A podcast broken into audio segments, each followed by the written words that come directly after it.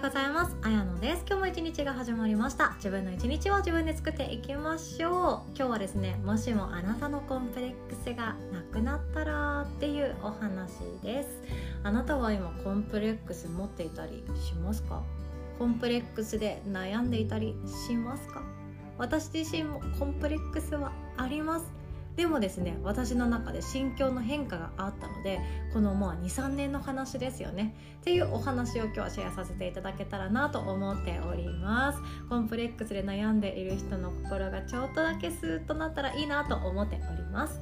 ということでその前にお知らせをさせてください。5月14日土曜日の夜7時30分からは親子のお悩みお話会がパワーアップして帰ってきます。今回はですね体内記憶教育協会の優子先生メイクのコーチングの先生です。とあとはアドラー心理学をもとにした楽ウィークマインドをシェアしてくださっているさとみんをゲストにお招きして学校に行きたくない行けないって思っているお子さんを抱えているお父さんお母さんとのおしゃべりの場をご用意させていただきました。友達だったり、まあ、自分の両親に相談したい話ではなくて同じことで悩んでいたり問題として抱えていらっしゃる方々とお話ししたいなって思う方に集まっていただきたいなと思っております。なのでですね不登校を解決するとか学校が嫌い苦手だっていうことをもう解決するっていう回ではございません。っていうのもですね私自身はですね学校本当に好きじゃなかったんですよね。秋っぽいっていうところもあったし面倒くさいなとか友達関係って本当なんかややこしいなって思っていたのですごい疲れるのが嫌だったんですよね。でも今更ながらいい勉強にはなったなって思うこともあります。今やっていることに本当つながっているのであの頃のあの面倒くさい経験あってよかったなって思うんですけどもし自分の子供が行きたくないとか今日休みたいほんでもって明日も休みたい明後日も休みたいってなったらどう対応していいかそういや分かんないなっていう不安は持っているんですよね、まあ、もちろんあの私にとってはまだまだ1年後数年後の未来の起こるか分かんない悩みにはなっているんですけど今まさに直面されている方でどういう声かけをしたらいいかわからないとか親子2人で描くゴールってどこにセッティングしたらいいかわからない誰か話聞いてよって思っている方のまあ自分の何て言うか心のガスを抜く場所にしたいなって思っているので一人で抱え込んでいたり誰かに聞いてほしい話をはけていない方に来ていただけたらなと思っております。今回もオンラインの Zoom のアプリを使用して開催となっておりましてもうね思いっきり喋ってもらおうと思っておりますので録画のアーカイブ VTR は残さない形で話してを進めていきます。でゆうこ先生もさとみんもですねすごい素敵な方でゆうこ先生はお子さんがいらっしゃらないですね。お子さんがいらっしゃらないから、まあ、私はもう一生子供らしく生きていくんだよねみたいな感じで言ってるんですけどそれはそれでまた素敵なんですよ。まあそれも悩むよね。それもいいよねって言ってくれるもう何ていうか女神みたいな感じですね私の中で。あそれもいいね。これもいいねって言ってくれます。で悩むのもいいし子供はお母さんを幸せにしたくて生まれてきてるっていうことも知ってるのでそれもお伝えしてくれます。でさとみんも素敵でですね自分自身の育児っていうのがもうああでもないこうでもないって思って育児書たくさん読んだんだけれどもそのアドラー心理学に基づく育児っていうものですごく救われたって言ってたんですよね。どんな声かけしたらいいかとか学校行きたくないって子供がいた時にどんな対応をしたらいいかっていうのを自分で考えながら進めてこられて今すごいあの親子関係良好なんですよね。私さとみんのお家実は遊びに行ったことがあってお子さんたちとも一緒に遊んだことがあってうちの娘もさとみん家族が大好きなんですよね。また行きたいとか一緒に集まりしたいとか言っていてなかなか今行けていないんですけれどもそんな感じであ素敵な家族だなって思うんですよ。学校行きたくないっていう言葉の対応もちゃんとされてきたそうですしいろんなことがあったって言ってました。なのでいろんな方向からですねあそれもいいよねあれもいいよねあその考えもいいじゃんって言ってもらえるもう何ていうか最強のサポーターたちがおりますので是非とも一人で抱え込まないようににしていただけたらなって思っております。ということで詳細はヨガの日のホームページに載っておりますので Google や Safari でヨガの日と検索してチェックしていただけますととても嬉しいです。ということで本題に行きましょう。もしあなたのコンプレックスがなくなったらっていうお話ですね。コンプレックスなくなったらどうなるか。これって想像つきますか？コンプレックスがもしなくなったらうーん。幸せになれそうとか思うかもしれないですよね。例えば顔のコンプレックス。これって自分でもこれは仕方ないって妥協することもできれば整形っていうものもありますよね。あとはメイクで努力し続けるっていうこともできますよね。いろんな方法がありますよね。であとは体のコンプレックスも自分でトレーニングをするっていうこともあれば美容整体に通いまくるっていうこともあったり、まあ、東洋医学で針とかを使うっていうこともできますよね。いろんなコンプレックスがあると思います。性格のコンプレックスもきっとあると思うんですよね。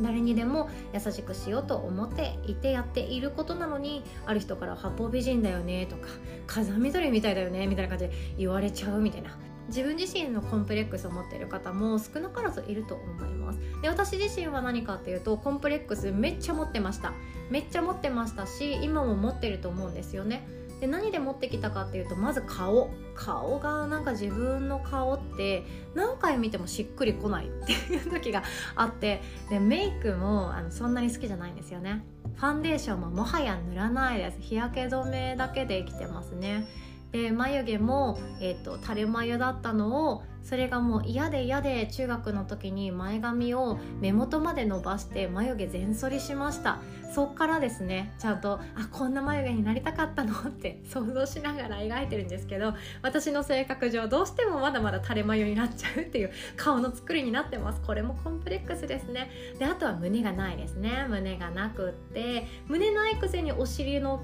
筋肉っていうかお肉はあるんですよね。やこれもちょっと残念だなと思います。なんかお尻とお肉をちょうどあの割る2ができるような体にの作りにねみんななってたらいいのになぜかお尻にはお肉がつくけど胸にはお肉がつかないという悲しい体なんですよね。なので上半身ガリガリだけど下半身は程よく脂肪と筋肉がついてます。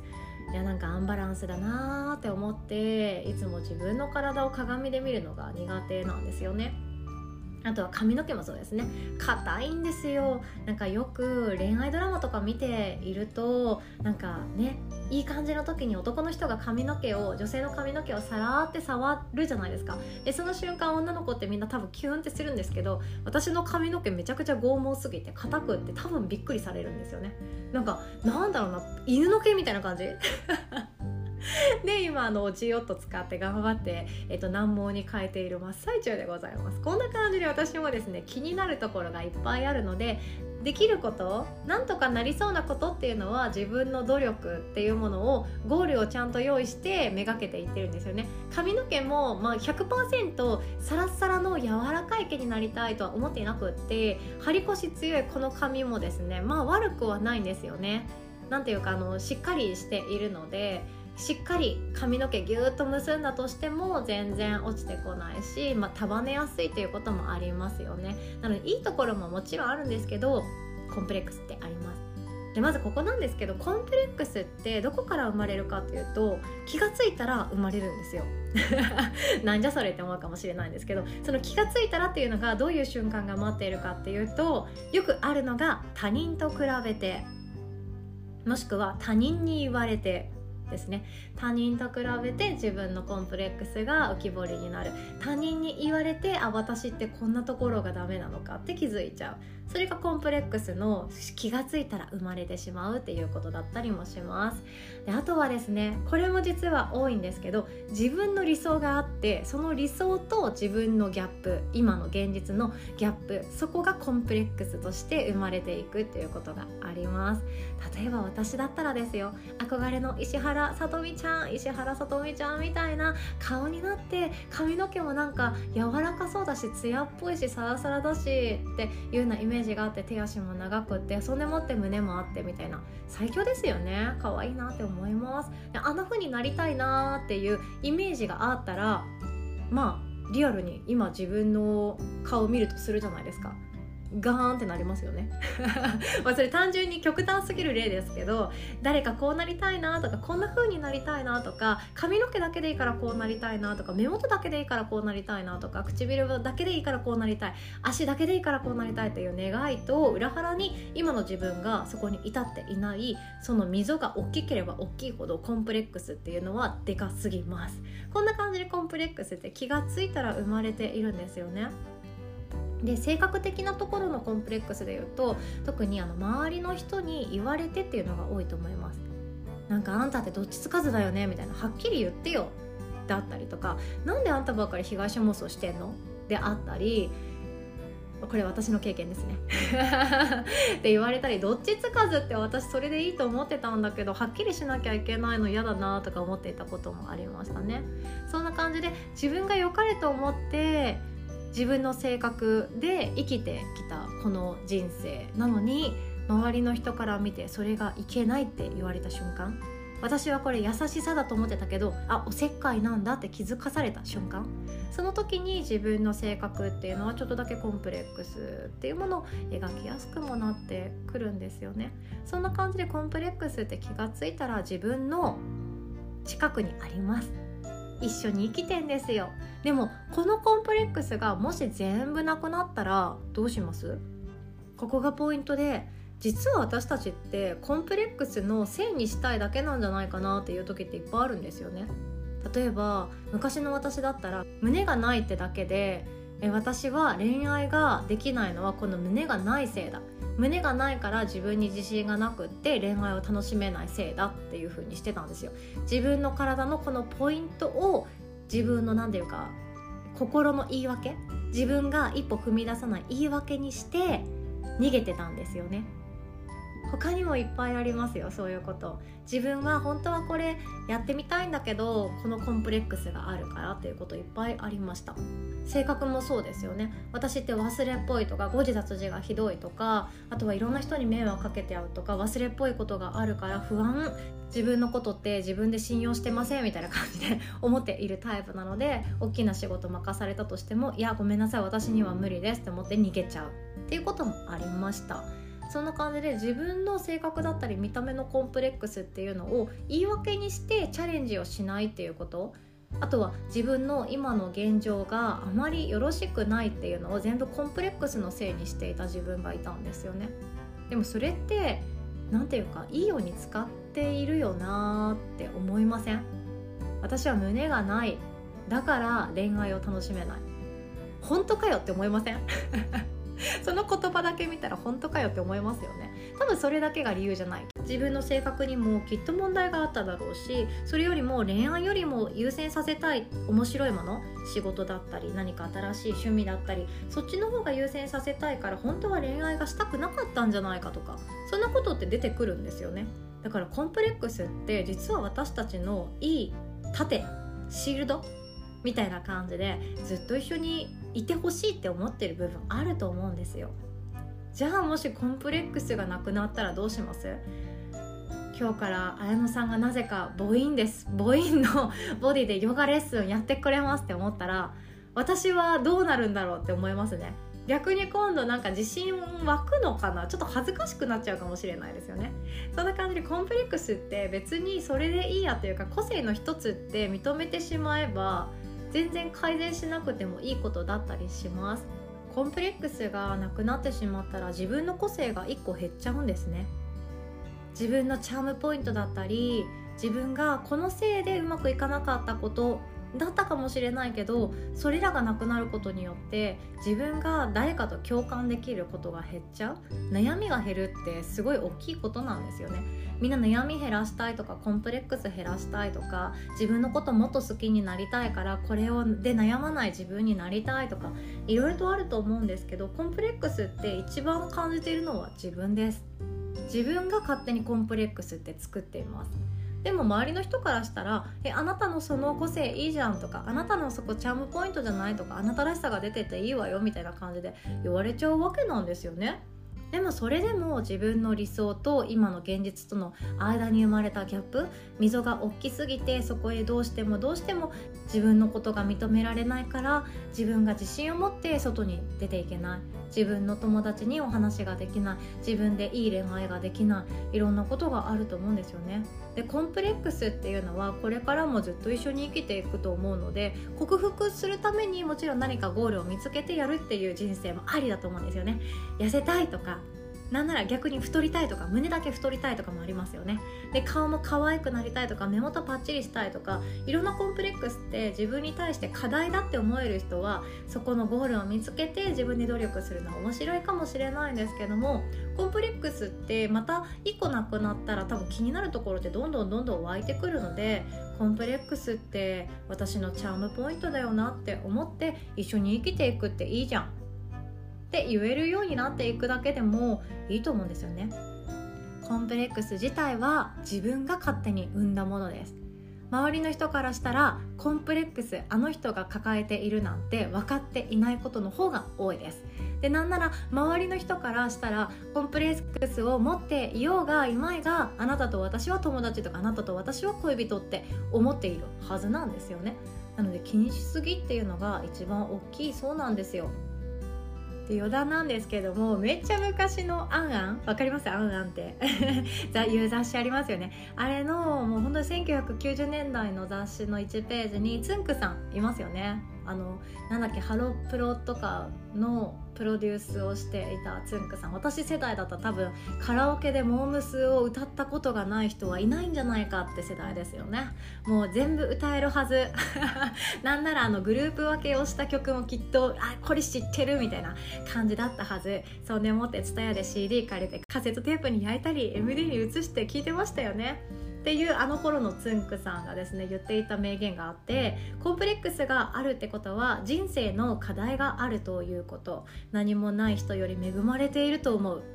ていう言葉を残しているんですよ。めっちゃかっこよくないですか？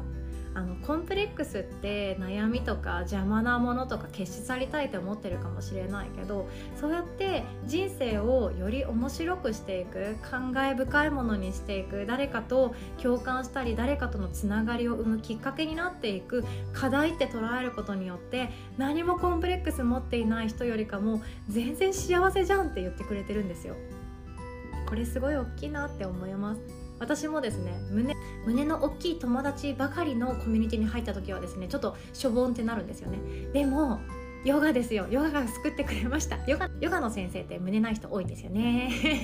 もう本当にあもうここだ私のコミュニティって思いました。胸そんなになくっても動きやすくていいよね。とかえブリッジもしやすいしやらしくないし最高だよねっていうあのコミュニティ。あ私はこのために生きてきたのかもしれないなって 思ったこともあって自分の居心地のいい場所にやっと出会えたっていうような感覚もあったんですよね。そうやってコンプレックスを自分で特別意識してきた人っていうのはどうすればいいんだろうどうしたらいいんだろうどこに行けばいいんだろうって考えていると思うんですよね。それがほっと一息つけるような場所に出会った瞬間あなんか居心地いいなってまた幸せを他の人よりも感じられるポイントがたくさんあると思うんですよね。あこの人とつながれてよかったここに来れてよかったとかあこんな人たちの輪に入れてよかったっていうのもコンプレックス持っている人って特別抱きやすいんじゃないかなって思っています。ということで今日はこんなお話でございました。私もまだまだコンプレックスとはいいお付き合いをしていくだろうなとか思ってます。自分の性格もそうですね。こうやって発信はしてるけれども